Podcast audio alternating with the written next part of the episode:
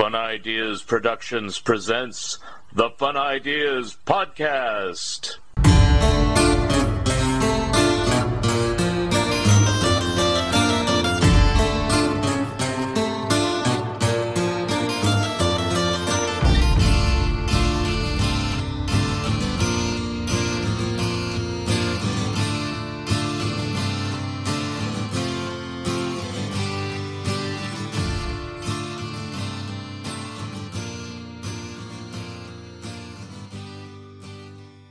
This is the final episode of season five. Hi, this is Mark Arnold, and welcome to Fun Ideas Podcast number 180. The Fun Ideas Podcast is brought to you in part by Lee's Comics. Friends, have you tried Lee's Comics? Lee's Comics is better than the leading comic book store. Wait a minute. Lee's Comics is the leading comic book store. Based on arbitrary standards set by Lee Hester himself. Lee's Comics was named as one of the 21 best online dealers by popoptique.com. To shop the Lee's Comics eBay store, go to eBay and search for Lee's Comics Inc. That's L E E S C O M I C S I N C period. Don't forget the period. Mention the Fun Ideas podcast when you order, and you'll receive a free bonus gift.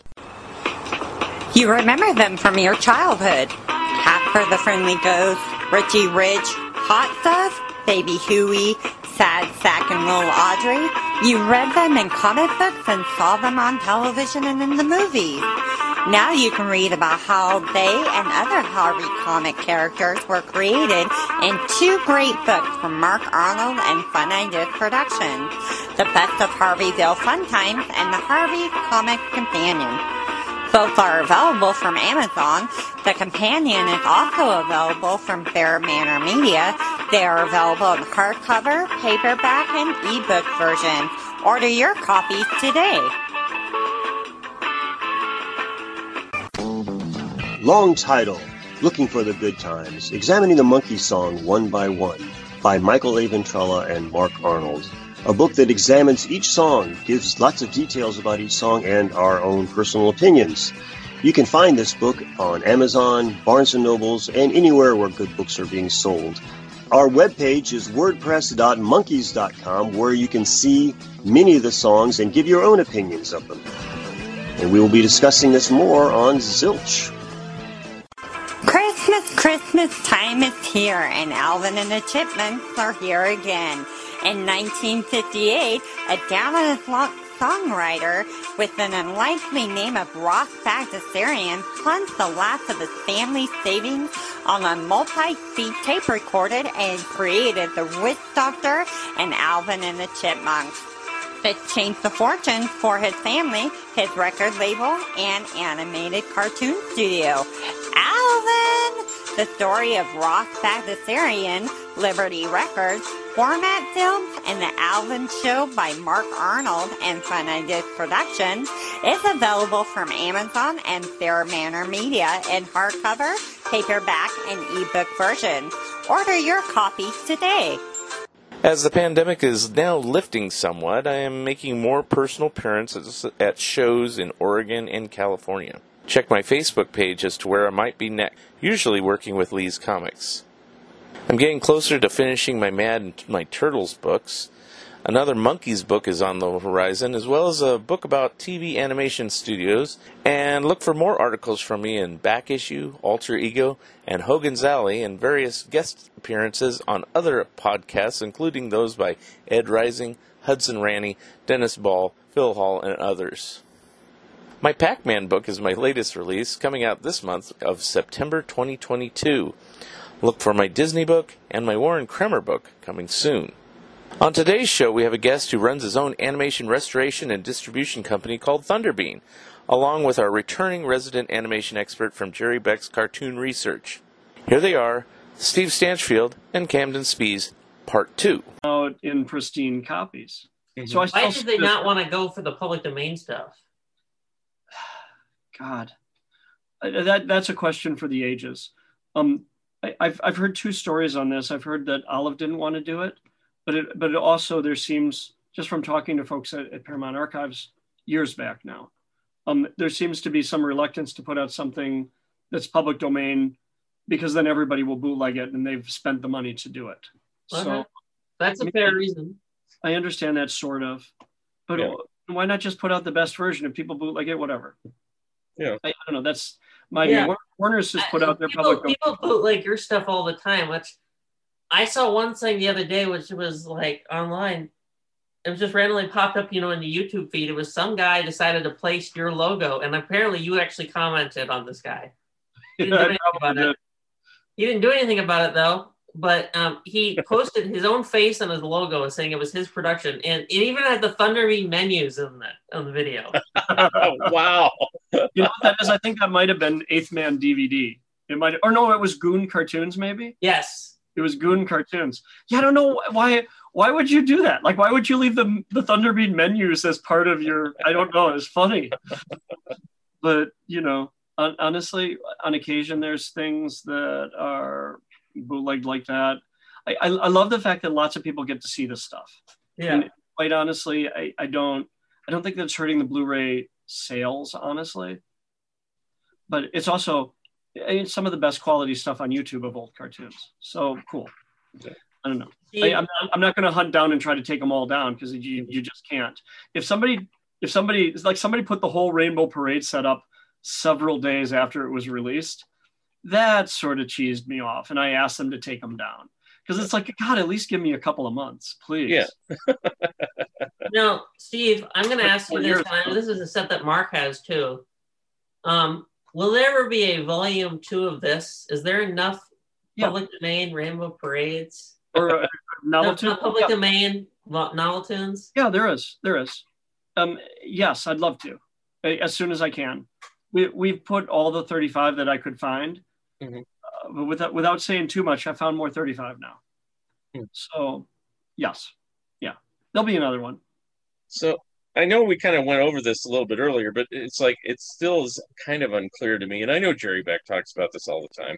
So since all of us here know that a lot of these cartoons are just sitting in archives, what is to keep somebody like yourself to go to them and just say, "Hey, I'd like to just put out your stuff." You obviously have no interest in putting it out. Uh, let me just do it, you know, and just be that simple and blunt about it, but polite.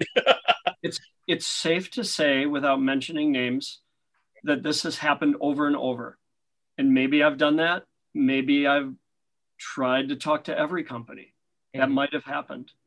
I won't. I won't deny that. Well, you don't have to say names, but I mean, it's like, but do they but just brush it off seriously? I mean, it's like, let's- what let's- would it cost them? It doesn't cost them anything. You know, It that's doesn't. what, What would it cost Paramount to put out Heckle and Jeckle? There's no residuals for them. It, but this is the thing, and this is just something to consider. It costs them a lot because they have to have the bandwidth to do the paperwork, to do the contracts. They have to make sure that the films got released. They have to make sure that somebody's responsible for the underlying music rights. So they have to put their lawyers on it. I mean, you'd you, Okay. you'd like to think that it costs. You'd like to think that it costs nothing, and it, it costs something. Um, I, I, here I, I will talk publicly about something I haven't talked publicly about all right. let's talk about what happened with Universal and Felix the Cat. All right. um, I made a deal with. Um, yeah, I'm gonna do it. Um, okay, I, I made a deal with uh, Felix the Cat Productions, which was Don Oriolo and Walter Clement, who's the, his lawyer type person. Um, and the deal, the deal started out actually with David Shepard years back, And David Shepard finally gave up on the deal because honestly they were way way too difficult to deal with and I, I like I like Don an awful lot. Um, but Walter really handled the business end of things, and Walter is an incredibly difficult person. But anyway, we had made a deal, and David Gerstein helped set the deal up, um, because David, a huge Felix fan as well, and honestly one of the most prominent historians of our time. He's a David David helped me a bit with a post that I'm having updated with cartoon research too. Dave's an amazing guy because he really he really goes further and tries to research things. There's a there's a I don't consider myself essential in all of this. I consider Mark Kausler and David Gerstein and Jerry Beck essential people in all this. And if if I can at least follow in their footsteps, I'm happy. But at any rate, um, but Gerstein managed to have this kind of incredible list of where all the bodies are buried on the Felix cartoons and what it would take to try to get them scanned um, not only in archives but in private collections worldwide. So the Felix the Cat people had 54 Felix shorts. Um, we made a deal with Felix the Cat Productions to get at least 54 more Felix shorts. When we had those 54, which was the magic number, then that would unlock the ones that they got. And then we would put those all together and make Blu ray sets. Mhm. Um, we signed this deal a lot of years ago now, 2011, we signed this deal. Um, and uh, um, by 2013, it was pretty clear that we were going to get there. But I'd spent a ton of money, over $50,000. And I'd scanned a ton of prints of Felix cartoons. And we, by that point, we had 97. Um, Of those 97, we, we had a lot of the ones that they had, but had improved on them in lots of different ways. And again, Dave Gerstein was invaluable because he knew what was missing, or he knew what who had what, he knew what the better copy was. So we scanned copies from all the different collectors that we knew. We scanned copies from British Film Institute. We scanned copies from all sorts of European archives, all different places. Um, and so now I have 122 Felix cartoons scanned in high definition or 2K or 4K. I have more 35 on the cartoons than any any archive does. And we went to talk with them in early 2014. Said, "Hey, we have everything." Radio silence. Hmm. Um, call and and and Don's friends, you know, with Dave Gerstein. So we were calling them over and over again, Mhm. and they had vanished. Nothing. We couldn't get a hold of them. No email return, no call return, nothing.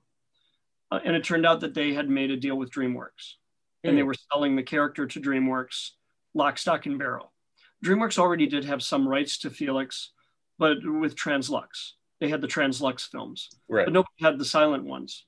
To this to this day, Universal doesn't have the silent ones.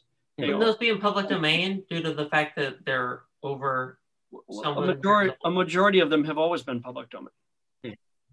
At any rate, um, we had hoped for years that we could still make this deal. After a after a really crazy meeting in um, Marie Callender's with Walter Calmette, um, it was pretty clear that they weren't going to be uh, anything but hostile toward our deal, even though we had a deal. Oh, Um, so, um, so I'd given up until DreamWorks got a hold of me, and then DreamWorks said, "Hey, we just found this contract. You know, do you do you still have an ongoing contract with this?" And I said, "I think I do, sort of." Um, and um, and they said, "Well, let's try to work out a deal." So for years, back and forth, nothing happened. We kept sort of trying to work it out, and it looked like something was happening, and then it didn't. And then DreamWorks was bought by Universal. And so um, the division of DreamWorks that owned the characters was Classic Media. They had bought Classic Media, and of course, Classic Media gobbled up a lot of the little mom and pop companies that owned a lot of different things. Mhm. Anyway, now we were dealing with Universal, and we tried in earnest to make a contract with Universal. And um, the deal involved us giving them residuals and a promised amount of residuals and all of those cartoons back because they didn't have any of them. I, I mean, I still have all this stuff. I still have backup after backup of hard drives because I don't want to lose all of that hard work. And we cleaned up a lot of this stuff. So, anyway, we finally got near the end of the contract, and Universal wouldn't budge Hmm. from a $50,000 residual up front. And I just couldn't do it. Hmm. You know, I would have loved to have been able to just come up with 50 grand. And, and Th- Thunderbean, it, it isn't like Thunderbean's a big money making entity. You know, it's this little tiny company. We're scraping by just to be able to cover costs of transfers and clean up. And Yeah. I'm not, I'm not crying poor. I promise you, I'm not crying poor. We make money, and it's all going back into, you know, making this stuff work. well, you don't make stupid deals either. I get Yeah. it. You know, it's like, what- if honestly, I, I hate to say this, if Thunderbean was making oodles of cash, I would have made a stupid deal and gotten that. But we also would have paid the 17 grand to get Hoppity. I know that you also um, make some of your cash over these special sets. Yep. They they pay for film transfers basically.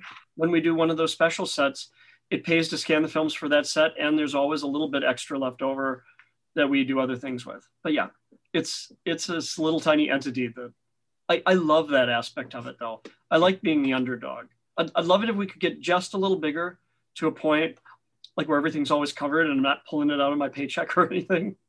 you know.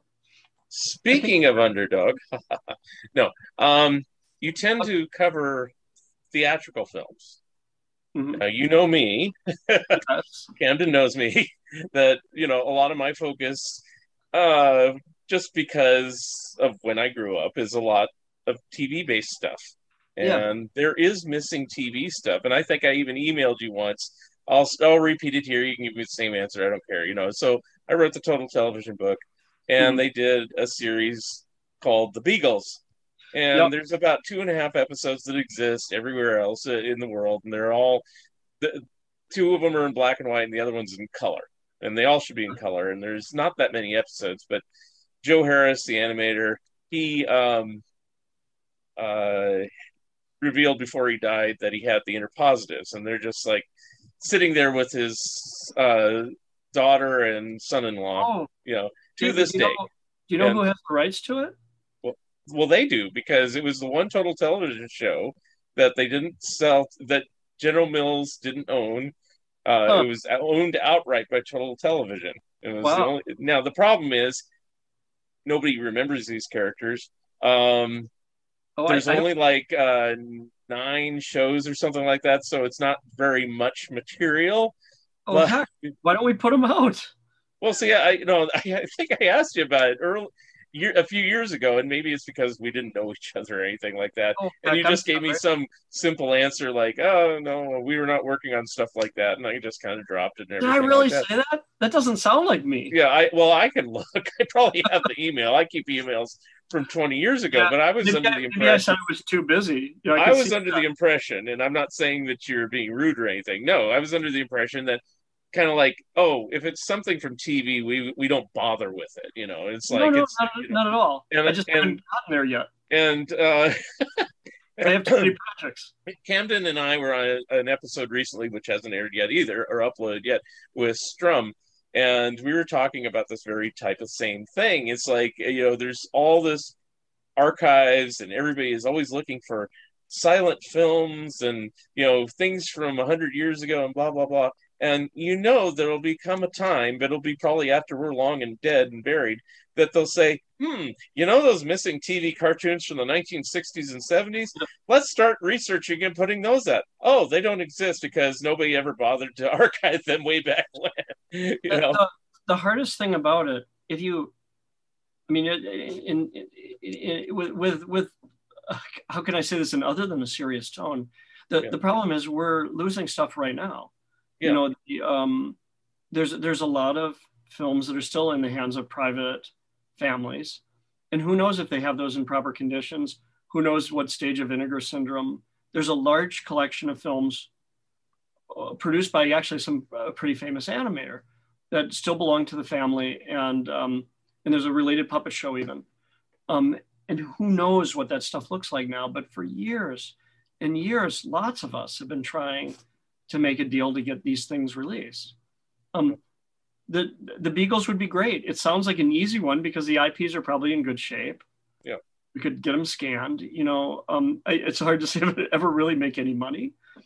probably not, but I I- mean, you could say from the make the creators of Underdog and Tennessee Tuxedo and play that angle. I just I love the I love the idea that there's good stuff out there on it.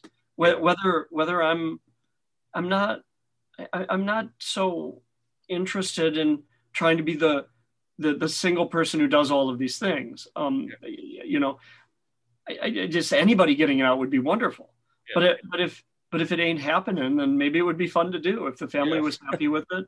I, it's hard to say if it would make anything, you know. But Oh, the I have a quick question for you also. The other the other thing is like the Bagdasarians stuff, the Alvin show.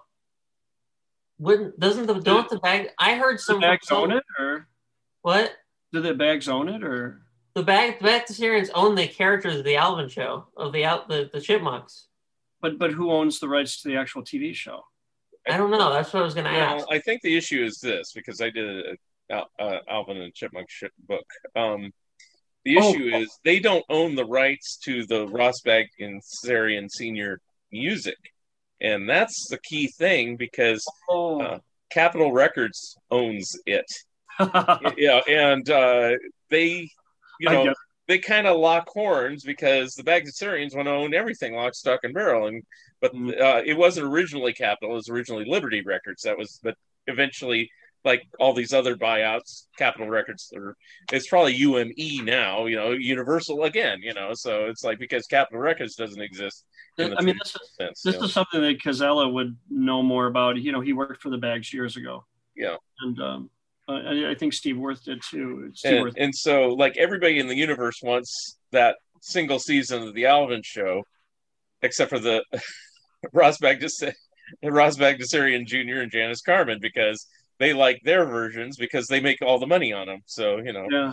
Yeah. So Gosh, sure would be nice to have those out from 35. And they did put a couple of episodes of them out on one Yeah. of them.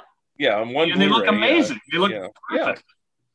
yeah. So I've, I've scanned a couple of the prints I have, but they they don't compare to those beautiful 35s. right. And um, I have a um, did- Steve. Weren't you at one time? Because as an avid research, now I guess I've written a few articles now, but as cartoon research, I read the article. I'm I'm I'm a bit of a weirdo. As one as as one of the only girls to ever walk into Catholic high school, the Catholic high school uh, the Celtas called me a freak because I'm all into this stuff and horrible at science class.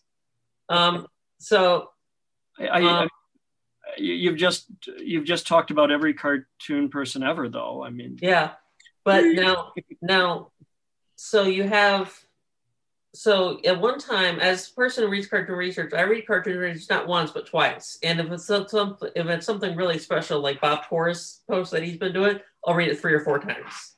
Uh, you know, I'm I'm really jealous of those well researched articles because I'm so busy doing stuff that I end up writing, I end up writing mine on the night that they're due. I write I write mine. Jerry lets me post mine whenever because I just I'm one of those rotating Monday people like Bob and oh, Yeah. so so. I just did one with the Kausens with Chuck Jones's grandkids about the Pogo special.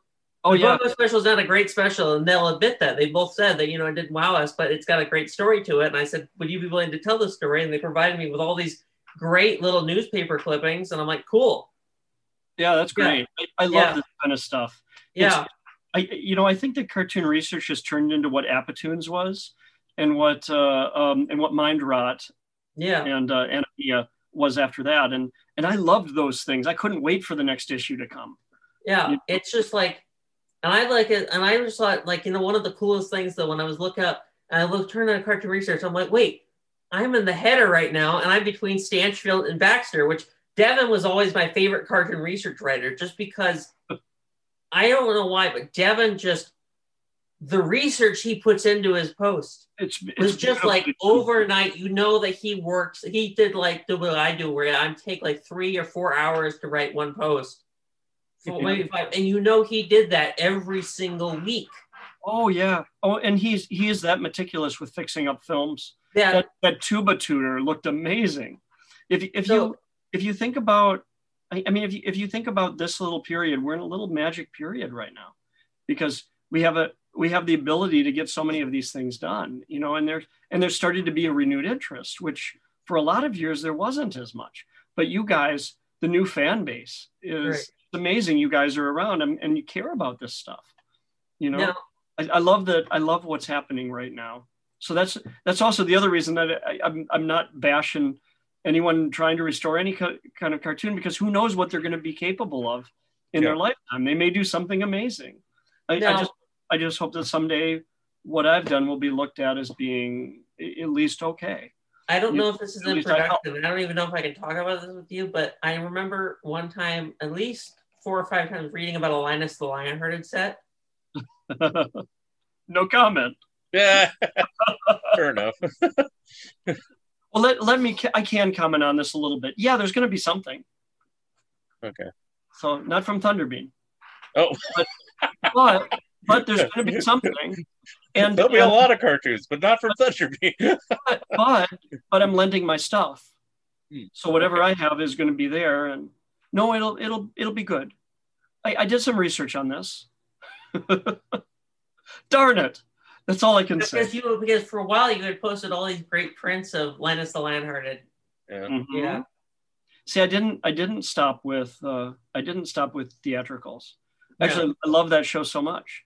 Yeah. So Because because I was always because there's a lot of people like Mark and I, Mark, you you both especially when you guys started getting into this, all the a lot of the best historians like Mike Barrier and Leonard Maltin, they're great historians. But especially Mike Barrier or someone like that, they hate the TV stuff and they Yeah. just disregard it all. it- and that's fine. You know, everybody likes something. You know, I Yeah. I, I don't see that as an impediment. I, honestly, the, the most you know, in preparation for Barrier's book, what Barrier did is a masterpiece of animation history. He's, Right. There is so much there, and uh, very little of it actually gets used in the book. But the value of Barrier is that he did all of this. Right. got- Exactly. he's material that will exist for generations now and and for research he's he's probably done you know i- i- the guy should have an annie award for what he's done Mhm. you know but uh but yeah just uh Yeah, I don't knock them for not liking TV cartoons. I mean, you know, but uh, it is frustrating. Admittedly, I'll say this like about Maltin, for example. You know, when they did all those Walt Disney treasures, and I thought a natural for the Walt Disney treasure would be the the Mouse Factory, but it was a show that ha- happened after Walt died, and and Maltin didn't grow up with it, so we got a glut of Mickey Mouse Club stuff, which I don't care that much about. You know, it's like. Yeah. You know, so it's I, like I love the mouse factory i have i have a few in 16 Yeah.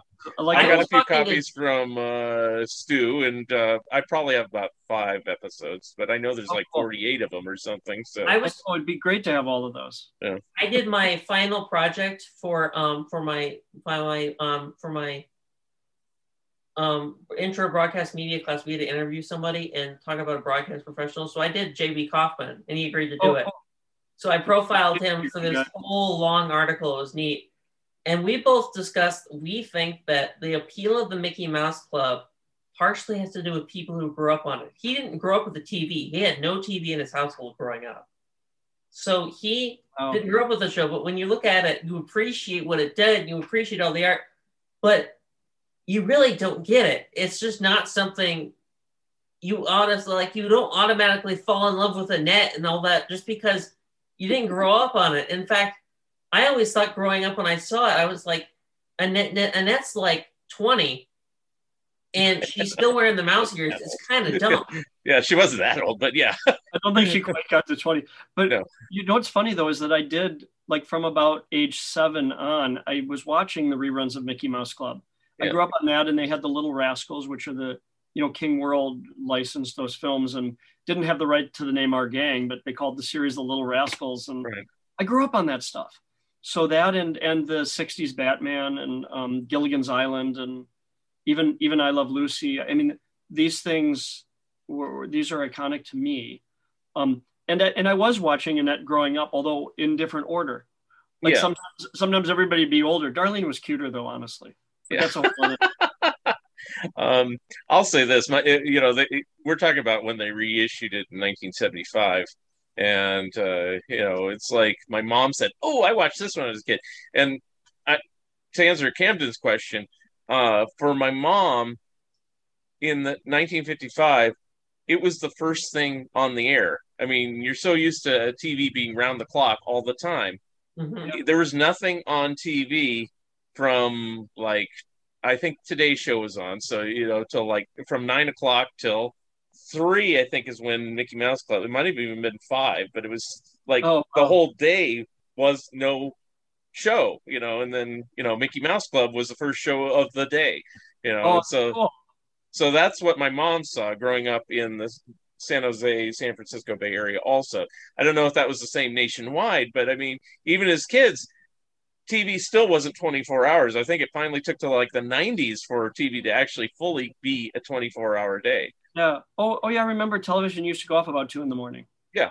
You know. Um, and I worked at Channel 44 in San Francisco in the early 90s, and they were a 24 hour day, but they still signed off at 5:59 a.m. and they signed back on at 6 a.m. Oh was- wow. They had to do it by the FCC. That was still Oh, the rules. That and they did the Star Spangled Banner. They had the flag waving and Oh, everything. just And then they had the announcement, we are ending our broadcast day. And then, like a second later, welcome to Channel 40. it cracked me up. So WGPR, the I, I mentioned they were a black-owned station, and the reason that I mentioned that I think they were one of the first black-owned stations in the United States.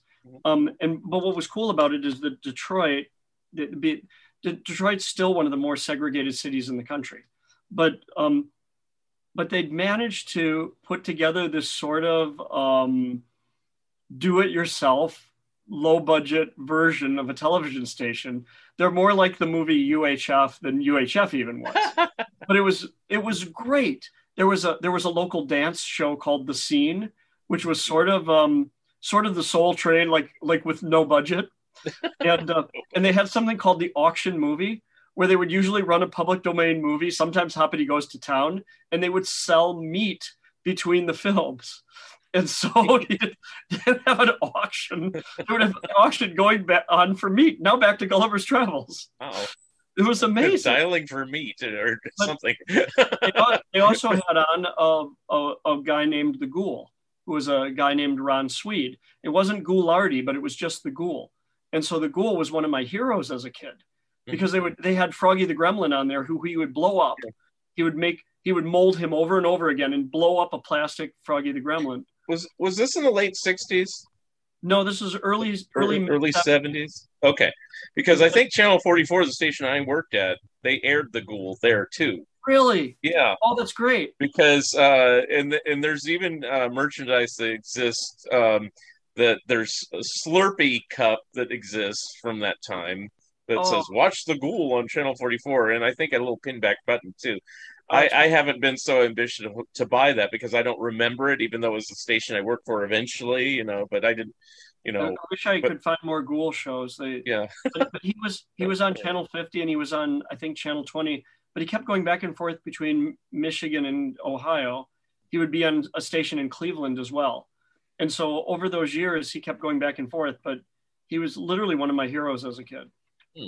so Was that a, a Kaiser broadcasting station? Because Channel 44 was. Okay, so Yeah. that makes sense. So now now it makes sense because and then I, as a kid I also lived in uh, LA for a time and Channel 52 was a Kaiser broadcasting station. Henry Kaiser, same Kaiser for Kaiser aluminum, Kaiser Oh, yeah, yeah. automobile and everything. Anyway, Wow. giving Camden a history lesson so he's not too bored with us being Sorry, nostalgic. um let's see. Um wanted to ask one more thing. Okay, so I have one. okay, I'll let you ask first. Go ahead. How did the name? Why did the name Thunderbean? Yeah. so when i was a kid by, by the way jerry beck hates the name thunderbean and he let me know that he goes, he goes by the way i really hate, your hate company." Thunderbeat. He goes, I really hate your company name. He goes, he goes, could, you could, you know, maybe it could be something snazzier. And I was like, he goes, yeah. He goes, he goes, but I, I respect it. I, I love that though because, but Like anyway, so It makes it better. Was uh, when I was a kid, I loved puppets, and we started to do puppet shows. And so my brother and I came up with a puppet show with a sort of a superhero character, and we took the Cookie Monster puppet that we had, and we made a little Thunderbean logo for his. He's a little TB like Superman, and he had a cape. and I don't know where that name came from, but we came. I think it's just mashing two words together that we thought were Didn't funny. Clampett have like a, have a puppet horse named Thunderbolt though? yeah, yeah. But I, I, didn't- Thunderbolt the Wonder Colt, yeah. I'd never seen that when I was a kid. I, I hadn't Yeah. seen Oh, it. So I thought it was a pun or something. I never really thought about Thunderbean. I thought it was like, you know, I don't know. so I never really thought about it. so we made these uh, puppet shows and we pre-taped the audio for the puppet show because then we could edit it and make it funnier and so i still have it but we took the batman theme song and made a thunderbean theme song so I, I still have tapes of us as kids singing thunderbean and then i'd go oh yeah thunderbean oh yeah and one of these days i think i'm going to use that on the disc i think i'm going to have the logo come up and it'll go thunderbean oh yeah use the old tape and anyway, as as kids though, we ended up naming our cat Thunderbean after a while, and so then I had a cat for twenty years named Thunderbean. Hmm. That's where it came from. Um, The cat. a lot of people think that it has a uh, a fart. Uh, uh, uh, you know that it's talking about farts. Recently, uh, one of the companies, it might be Hasbro, introduced a game called Fart and Go Seek. Look this up. And they, they made one of the characters Thunderbean. So I'm debating. Oh, no. I'm debating on suing them over it. If, if you look up Thunderbean, you'll see lots and lots of things about us, but then you'll see this Mattel or maybe it's Mattel game. Interesting. I worked for Mattel a lot of years ago on CD-ROM games. I also thought because yeah, you're saying that I thought it might be related in some weird way to Ren and Stimpy or something. I don't know. It, Yeah. it way predates that. Yeah, yeah. Thunderbean as a company name actually dates back to the 90s. Mhm. Um, and Snappy Video was going to be Thunderbean at first. Hmm. And um, and I thought that it was too esoteric. Hmm. So then I called it Snappy Video instead. um, but yeah, it, it officially got incorporated first in 1997 Hmm. as a as a name for a company. And so it was our animation company for a while. So then I have sort of a ghosted a ghost website of uh, the, that's the Thunderbean site, but we use thunderbeanshop.com now for our company. Anyway, that's all I got. Which Which Camden that's, that's the thing is because now now I no longer have to ask my mom because I don't have a PayPal account still because I don't have a credit card obviously. Hmm. Which which it's always never a good idea to have a PayPal account without a credit card. Yeah. Debit cards do not work there. I've learned. Well, they'll they'll give you a debit card. All you need is a bank account. Right. Now, well, now that the thunderbeanshop.com exists, I no longer need anyone because I no longer need a PayPal account to buy Steve's Steve's special sets. Oh, because you can just use your bank card if you want. Yeah. I, I, I like I like that it's been able to work like it is, but don't go broke buying my stuff, please. Hey, hey, What? That's that's not salesman technique. Come on, go broke and buy this man's stuff. No. I said, I, hey, hey, I have As a endorsed by budget of Jerry about- Beck, who hates the name. Just kidding. oh, I have a Jerry's budget of about fifty dollars a month. Fifty dollars every pay period. Every pay period is like two weeks. oh wow. So, well, now during the summer, I have a budget of like sixty dollars because I'm making a lot more money right during the summer. Save- and I'm also saving a lot more for grad school. So I want to Uh, major ma- master in archival science. So Oh, cool. Oh, that's really fun. yes, You, you guys are going to do cool things. You know, I, I work in a library right now. So I'm I'm kind of amazed I got to do anything. Honestly, I'm I'm really enjoying it. I, I've really enjoyed helping people animate. I enjoy drawing. I, I love that I, I I love that the Rainbow Parade set came out so good. The Flip the Frog set it looks so good. I'm just so happy that that exists. You know, whether whether I exist or not doesn't matter. What matters is that the cartoons get back out there. I think. will when will the flip set come out? I think at the end of July now. I'm I'm waiting for Dave Gerstein to finish up the last few little bonus things, and um, I, I, I'll let him. You know, I mean, I could have just said, "Oh, that's good," but he does a, such a beautiful job of it, and this is a dream come true for him too to get all the flips out. You know, Yeah. one A, a quick, can I tell a quick David Gerstein story? sure. So I was just talking to some archive right now. They're letting me lend all their stuff because they just have nine thousand Bugs Bunny newspaper strips were donated to their library. wow.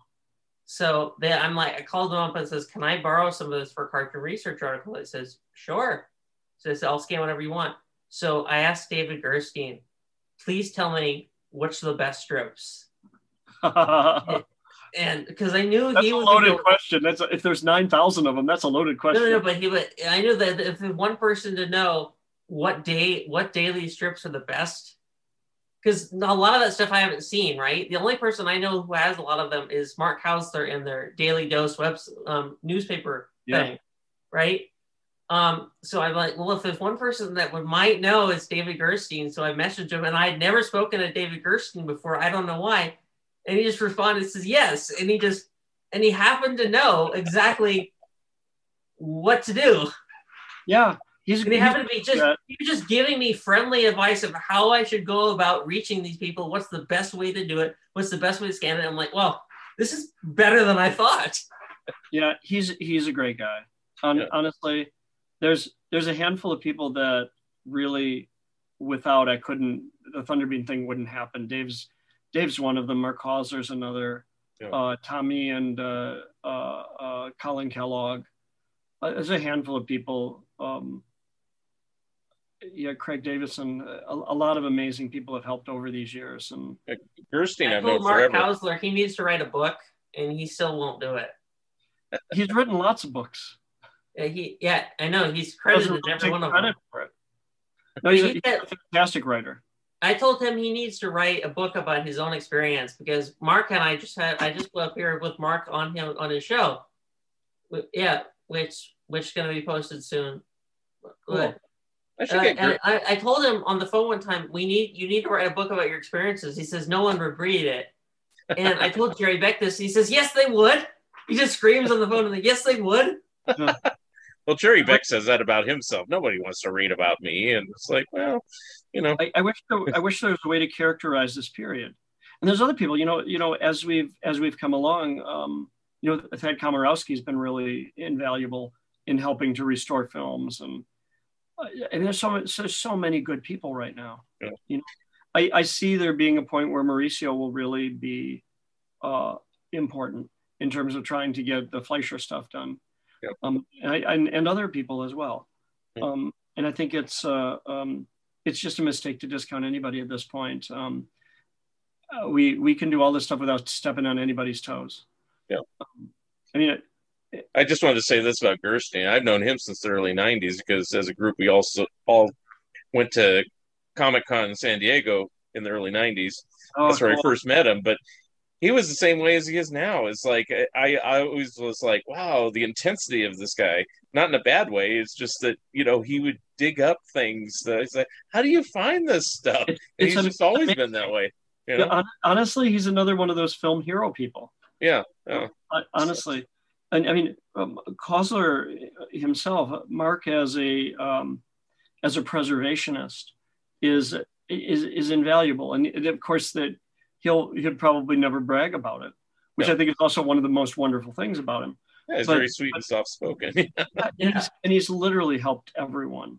So, um, and also one of the most brilliant animators I've ever seen. Just uh, and none of none of Mark's stuff feels the same like he is he is a he's a true chameleon in being able to get emotion feeling drawing ability i, I dig it his his two short films are are wonderful yeah. and um, and have so much love into them and and darn it they're not seen very much and they should be so i have two more questions if camden has more i'll let him ask but i'll ask one so from what you can say what, what this is a loaded question. What holy grails are out there that you're still looking for? I know you probably can't say everything because I will all... tell you all of them. I will tell you all of them. No. Okay.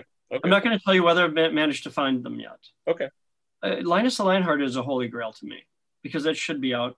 Yeah. All the time for beanies that exist should be out. Yeah. Um, uh, Mendelssohn's Spring Song was ha- large on my list until it showed up. You know, the Cy Young film. Um, there's a dental commercial that Ted Eshbaugh made that someone has. I missed, I, I didn't, he won the auction and I didn't. And he's buried it. So there's a collector somewhere in the Southwest that has that Kodachrome print. There's got to be another one. Um, the Toby the Pups are a holy grail to me.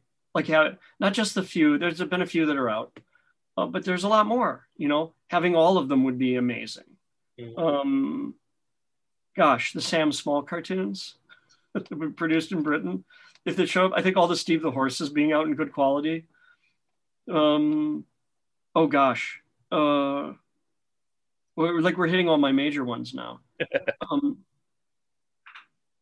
gosh, the all the Kokos, you know, having all the silent Kokos, having having the Felixes that haven't been seen, you know, huge on my list. I've I've seen a lot of them that most people haven't, and mm-hmm. and they're great you know, we have a very limited idea of how that series progressed, you know. But if you see all all of them, if you saw 150 of them, you know, you have a way better idea. You'd also get all the redundancy in them. But um, I, I, think that the best Felixes are the ones that have been lost. Honestly, I'm, now now that I have seen so many of these things. Now I'm getting another question: Is is there a possibility, in lieu of doing a DVD release, doing a book based on what you observed and just do frame grabs? Yes, yes. I think that all the Felixes will be out at some point. Okay, all right. when it'll happen. At, at a frustrating point. story about how it's been delayed. Yeah, so that's that's the most I've ever said publicly about it. Okay. Um, you know, because we'd still Dave Gerstein and I, and, and part of this was out of respect for Dave, but um, Dave Gerstein and I tried so hard to make that work, yeah. and uh, and it, we, we just got to this impasse after after so much work, I've still I've, I've got my Universal contract. It's just I can't sign it and hand him fifty grand. I'd love to. but we'd already spent the fifty grand. I said, "Can I just give you the cartoons, you guys?" Can you do a Kickstarter or something like that? I wouldn't get fifty grand. I. I wish, I wish. I wish I was that big of an entity to be able to do these Yeah. things. I think if Fair I had enough. silent films, I think I'd be able to do it. Um, what Only else? you can win the lottery. Or win the lottery. I've never, I've never played the lottery. I don't gamble. Yeah. It's something I've never done. Honestly, it is. It isn't. It not not for any particular reason either. It isn't like a. I, I'm just. I just figured. I just figured that I would never win anything. So why do it? Watch you do it once and then. I'm just kidding. No, honestly, I don't think I've ever put a, money in a slot machine. Anything. No. Heck, life is short. Um, what else is a, what else is a holy grail? Jeez. Um. Oh. Oh. Uh, um. The uh, the missing uh, the missing uh, Snuffy Smith cartoons. oh yeah. Uh, um. The uh, the even the even the Paramount one. You Mhm. know, finding that in color would be a, a, a really good thing. Um. Oh gosh, almost all the early television cartoons that have vanished because there's a lot of them. Like like all, all the Crusader Rabbits should be out. You Yeah. know, like the early ones, the Fairbanks ones should be out. Yeah. Um, oh I think I've seen all of those online though too. They're online somewhere. all of them? A lot of them are. Yeah, yeah, I've seen a lot of them. Yeah. I, I, I I'm just a completionist in this way. Yeah, so am I. What, So am what, I. what else? Oh, like like almost any independent short. I want to be able finding the Roma Gray film. That was amazing. That's David Gerstein again. You know, that found uh, a hot tamale. Mhm. You know, um, but th- but there's more of that kind of stuff. You know, But honestly, the rest of Eshbaugh's things. I, I- maybe the top of the list for me is Goofy Goat in color. That's probably at the top of the list. Yeah. How about yours? What are yours, Mark?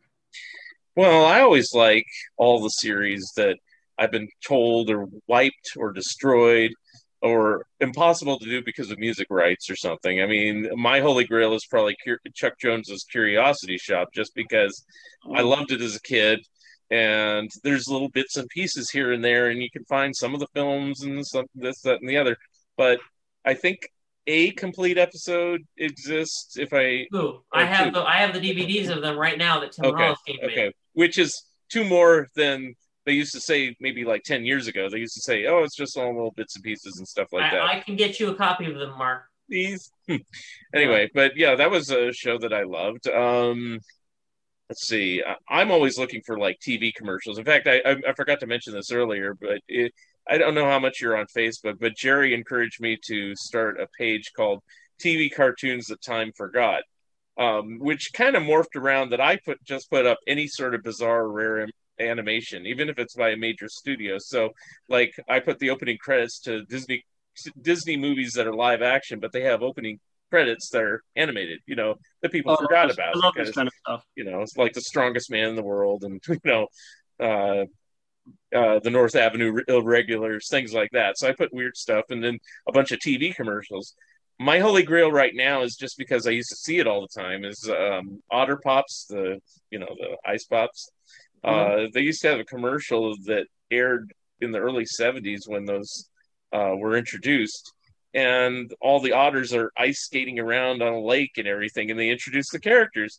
They used to air that thing for years, and then uh, when they replaced Rip Van Lemon with Poncho Punch, they never aired the commercial anymore. And people put up commercials all the time, and they never seem to have that one. And it's like, We, can't be that hard to find, but maybe it we- is. we should go through. You know, Mark Mark Kausler has an amazing collection of commercials. We should just go through his list and see if we can find Otter Pops. Yeah, so th- those are the weird things I'm, you know, I, I'd like. I mean, just stuff I'd like out, and we talked about this with Counselor on because he he worked on it. Is putting out the Duck Factory series. You know, it's like Oh, yeah. it, it seems like that would be a natural. Jim Carrey was a big star, anyway, but you know, um, and I don't know, just you know, I'm I'm like you. I like to get every cartoon out there, so it frustrates me because I worked on the Underdog DVD set and the Tennessee Tuxedo DVD set, and uh, they had no interest to put out a King Leonardo set. So they put out a few random cartoons, but not all of them are out, and it's like, you know, because the output of the studio wasn't that much, so that's why I'm like, put the rest of it out, It could have happened. you know. It's it's a it's a weird thing, isn't it? And you you just hope that you know eventually the stuff shows up. And I I hate to think that there's a lot of this stuff just sitting somewhere, and then and, and I know some of it's sitting somewhere in VSing right now, and Right. at some point that's not going to go through a scanner. You know. Well, to show you how things uh, get messed up, and I've said this on the podcast before, but you may not have heard this, is when I worked on those sets for Shout Factory, they had all the video of all the cartoons, but they didn't have the audio. Somewhere along the line, the audio got wiped or lost or something or other. So I sent them bootleg discs that of episodes that I had collected over the years. Uh, lock, stock, and barrel just shipped everything because it was easier to do it that way. That, because there was no Dropbox or anything, you know, Yeah. that you could do that. This is like 2010, you know. so, you know, and they they returned everything, but you know, they matched all the audio with the video and everything, and so that's how those cartoons exist now because I sent them the audio. You know, It- it- Otherwise, it- you you wouldn't know that it was as precarious as as it is, but it is this precarious. yeah, Like, but finding you know we're working on the ComiColor stuff right now the the Iwerks comic colors and um, there's black and white separations on a lot of it that have, haven't been gone back to you know and, and Iwerks actually shot those with a prism system.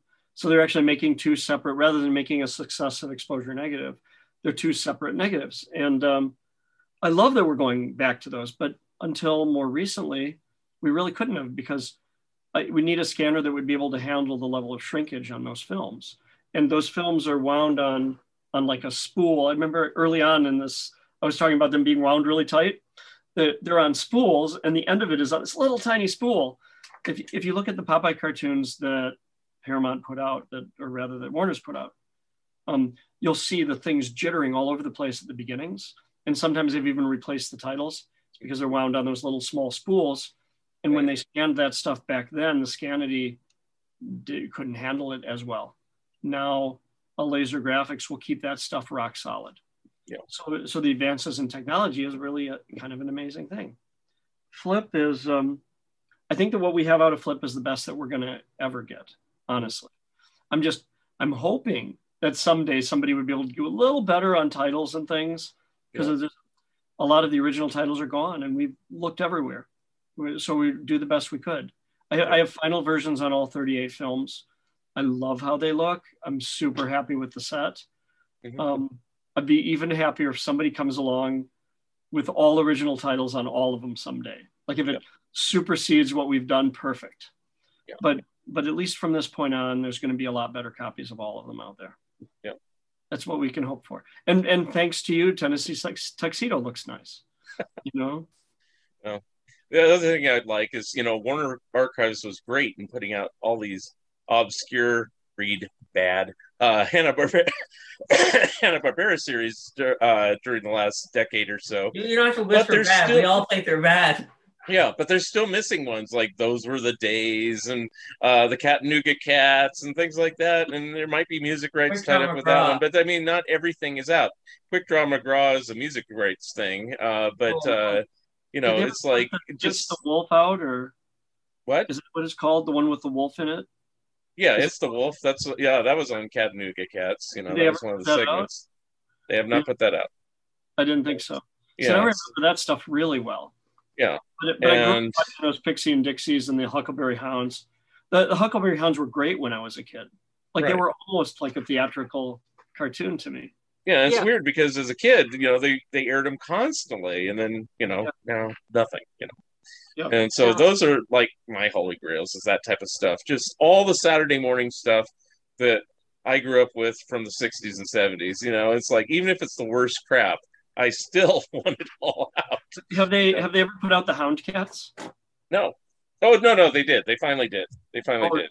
Yeah, I, when I did my DePatie Freleng book, uh, so it's a little dated now. They had only put out this company called Synergy, which I don't know how uh, a little game reputable they were, but they put out four episodes. But uh, during uh, the time right after my book came out, maybe it's because of my book, I don't know. They, they put out the complete Hound Cats and the complete Barkleys. oh wow But a series which isn't very good that they could have also put out is the complete Bailey's Comets, which is still MIA. So What what about Heathcliff and Fangface? uh, Heathcliff is Dick, Deek or whatever you have pronounced it. um, I think they did put out a, D, uh, uh, a DVD set of that. Fangface is one of those weird ones. It's Ruby Spears, and then now Hanna Barbera owns it, and it's just kind of MIA too. So you know, Yeah, Scott well, Shaw, I interviewed, I did a Hannah, my, my final essay in my historian's craft essay was the rise and fall of Hanna-Barbera. And it's this 20 page paper, and I worked really hard on it. And Jerry Eisenberg helped me with it. Jerry, Jerry Beck helped me with it. Leonard Maltin helped me with it. All these different people. Scott Shaw told me the weirdest stories about things. there's, there's, you know that there's no such person named Scott Shaw, right? there's no Scott Shaw. What are you talking about? You, you have the name wrong. Okay, Yeah, his name is- His name is, and you have to say it this way. His name Yeah. is Scott Shaw. Scott Shaw. Scott's so wonderful, isn't he? Yeah. He's such a great guy. that's why I was doing the phonetic punctuation from Scott Shaw. I'm, I'm, I'm actually stealing that joke from Milton Knight. Who always, whenever we'd talk, he'd say, "Oh yeah, I just talked to Scott Shaw." You know, That's I've never cool. done that. I've, I've I've never done that with Scott. I don't think I'll start. But maybe, maybe you don't need to. But uh, what, what, Camden, it's so cool that you're doing all the things that you are. you Yeah. know. Uh, the, the, there's a handful of you guys, Mhm. but it's like a handful, and you probably know all the players. Yeah. You'll, you'll, con- you'll continue to know them, and it's. I know, I know the be- I know the best of the players. The other players, Yeah, are there's some little- not so are- are- good. We won't mention those, but yes. Yeah. It's a, it's a it's a it's a weird world, and to me, the most important thing because people we we all love this stuff. The, Yeah. the most important thing to me is to figure out how to get along with everybody. To, Yeah, and- that's what that's what I try to do. And to be to be to be a good citizen. And the, the internet has set up, I think, a situation where it's easy to not be a good citizen. It's also easy to talk smack about somebody on the internet. And um, you you meet those people in person, you know, and you you realize, you know, whatever whatever uh, arguments have existed, we're just all human beings. Yeah. And uh, we, we've gotten to a point now where it becomes really easy to say things that are really not very nice to somebody and to start flame wars and hmm all sorts of things, just unnecessarily so. Most Right. people, most people though, I've gotten along just fine with. Yeah. Oh, me, me too. And uh, I, I tend to get to a point like where I'm just like running around and too busy for everything and forget Yeah. about the actual enjoyment of this. So, um, fortunately, sometimes Mary has to bring me back down to earth to enjoy the other things in life besides working all the time. So um, these days, I- I'm having the best summer, by the way, because so much of stuff is getting done.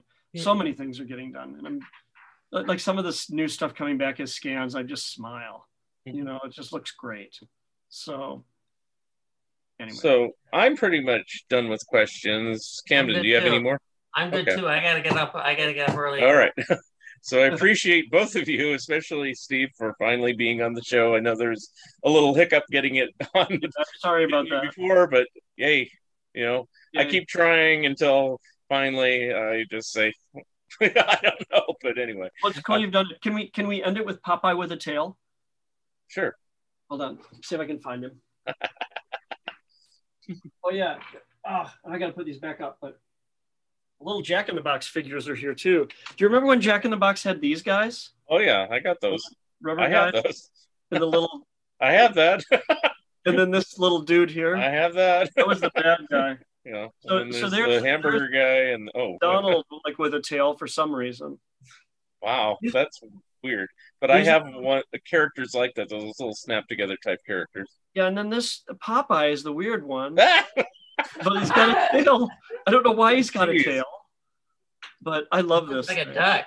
I've, I've had this since I was a kid. You know what? The best thing. So this is the side where Popeye's looking sort of like vacant, but this one Popeye's really side eyeing you. You know, He's just like looking sort of sneaky. wow. I like You him. got too big of an eye for Popeye. Yeah, he's got an eye on both sides, so you know. He was faking. Yeah. So, Steve, so to end the show, we usually have the guest uh, promote uh, if you're making any personal appearances, what your latest products are coming out, and what we should expect in the future, and how they can get in contact with you. So, Oh gosh, you're giving. I, I hate doing plugs. I'm not good at it. oh, this is the best part. Most people All right, live so for this just- part. You just finished this thing. All right. It's in my, that's in the mailbox. Ready. Okay. I'm just Okay. like reaching over here. Here, Okay. it's a. It's well, a let Camden snap- let Camden help. Wow. Shit. What Camden, else? what's the latest ones he's put out? Well, I know that one. well, I'm yeah, but I'm- you have- my, mine's supposed to arrive on Friday. Well, no, the the ones he did previously. What are the most recent ones he put out? If he, if he doesn't, I guess this one. Okay, which yeah. is oh the Betty Boop one. Okay, all right. I got, Yeah. I got news. We're actually updating this. Oh, okay. Oh, sweet. Yes. Yay! Um, All right. Rainbow Parade too. God, I'm trying to think of what else is. The big things that are coming out right now are the the Van Buren Tom and Jerry set's almost done. Um, the uh, we we've got another the Party Disc Two set. If you didn't buy Party Disc Two in pre-order though, you're not getting it because we're not gonna we're not gonna distribute it beyond this. But it does have the Adventures of Super Screw on it if that's what you really want. and uh, it's, it's yeah, they were a fun set to do. What what else just got done? Um, lots of special sets.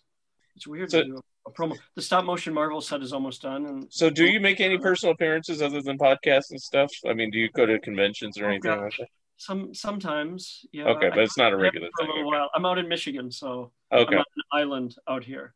Um, we we do a show at the Redford Theater every year. We show 35 millimeter, you know, prints. Um, Yeah. What else? Yeah, Hey, gosh. Steve, I have a quick question for you. Yeah. Um, my I'm I know I've told you before about my pal, and I'm sure you know him too, Skip Craig. I don't know. Um, Skip Craig is the Skip Craig is the sound editor for Rocky and Bullwinkle, and he's still oh, around. right, right. Yeah, yeah. Yeah, yeah, yeah. I talk to him all the time on the phone. For your mid new mid century modern set, if you had a UPA cartoon from that era, I'm sure he would gladly talk to you about it. There's there is cool stuff on that set. Honestly, I've I've scanned a lot of stuff for that set. Because I don't he's have because everything. he's 90, he just turned 91 and he's still Yeah. got all these great stories and it's perfect. Oh, geez, now I gotta hurry. the mid, the, that mid-century modern set is really cool. uh, honestly, the the third one I really like, but it, it it's got some stuff from the '60s on it. I'm trying to get I'm trying to get a film that exists in 70 millimeter on it. I don't know how lucky I'm going to be, but if I'm lucky, I'll be able to get it. And what's the website again? There, that's an easy one. Oh, thunderbeanshop.com. Okay. That's sort of um where we are. But I'm on the um, Blu-ray forum a lot. Mhm. like blu-ray.com there's a thread that's thunderbean and i'm chatting all the time about this stuff All right. Cool. so if you want to keep up to date I, I mean i write i write every week for jerry beck so um cartoonresearch.com you know wouldn't it be cool if there was a channel that was just streaming cartoons all the time i'm just saying Someday. cool. All right. Well, I want to thank you, Steve Stanchfield, and thank you, Camden Spees, for being my special guest. yep thank you so much And- guys I'm a i had a special lot of fun. guest. I've appeared more than almost anyone. I know he's on all the time. I was trying to get him off here. what's your, what's your camden what's your drawing in the back there what what animation drawing is that That behind me is um is a model Hawley Pratt's model sheet for Tweety's SOS. oh cool it's And it's, then it's up just below that is a What's Opera Doc layout. Okay, that's Oh, what that's we great. see. We don't see the other one. The first one you said it's it's not on camera, so it's the What's Opera Doc that's on camera. Yeah. Oh, Uh, but I- on the next to me is the one I showed you a while back, Steve. Behind me, right in this way, is um, well below it is two quick draw McGraw cells from the opening titles. Um, and then another, above it is the Popeye meets William Tell um, poster. Um, I think I sent you an email of this. Oh, cool. Yeah, yeah, that's awesome. Yeah. Cool. But you even told me like that you knew the guy who owned it, which oh, it was Leslie Cabarga's. yeah. There, there's so so there's there's a Les Brooks had a bunch of stuff too that he got from Florida. Le, Les Brooks ran a company called Mice, Ducks, and Wabbits for a while. Yeah, Hmm. I Yeah. knew that that was not a. But when the Chuck Jones gallery, my friend Carol my friend Carol, I think that she sends me like a note. Like half of the books on my shelf just come from her because she just constantly, like, just because she's a friend, she just sends me stuff all the time. Like that. Yeah, and but she like, That's a good um, yeah, she um, she showed me this that was on sale, and I'm like, well, I know Popeye and Children was not the best Popeye cartoon, but when am I ever going to see a Popeye piece again? So I'm like, like, well, mom, dad, I have my graduation present now. I got it. That's good. Awesome. Cool. All right. I, I collect some animation art and I have I have a little box of kind of a big box of stuff. And at some point things are going to get hung here Yeah. someday. The framing is the most expensive part I learned. Mhm, Yep. for sure. well, Mark, it's been super fun. Thank you so much Yeah. for putting up with me and uh, And putting up with me. Yeah, and we'll have you back at some point. Probably when you put out one of those other big sets or something. Okay, cool. I love it. All right. Well, thank you very much. And that wraps it up for another Fun Ideas podcast. And we'll see you next time. Thank you for listening, and thank you, Steve Stanchfield and Camden Spees, for being my special guests. Remember, you can always watch the video version of this episode on YouTube. Episode number 181 and season 6 will be coming soon. If you would like to comment and or be a guest on this podcast, please drop me a line at funideas.mark at gmail.com. Become a patron of Mark Arnold and Fun Ideas Productions. If everyone listening just contributed a dollar a month, that would be a tremendous help in continuing the production of my books and this podcast. Also, subscribe to my YouTube channel. The opening and closing music for the Fun Ideas podcast is provided courtesy of Andrew the Slow Poisoner Goldfarb and is used with permission. This has been the Fun Ideas Podcast. This is Mark Arnold speaking. This episode is copyright 2022. Fun Ideas Productions. Thank you and good night.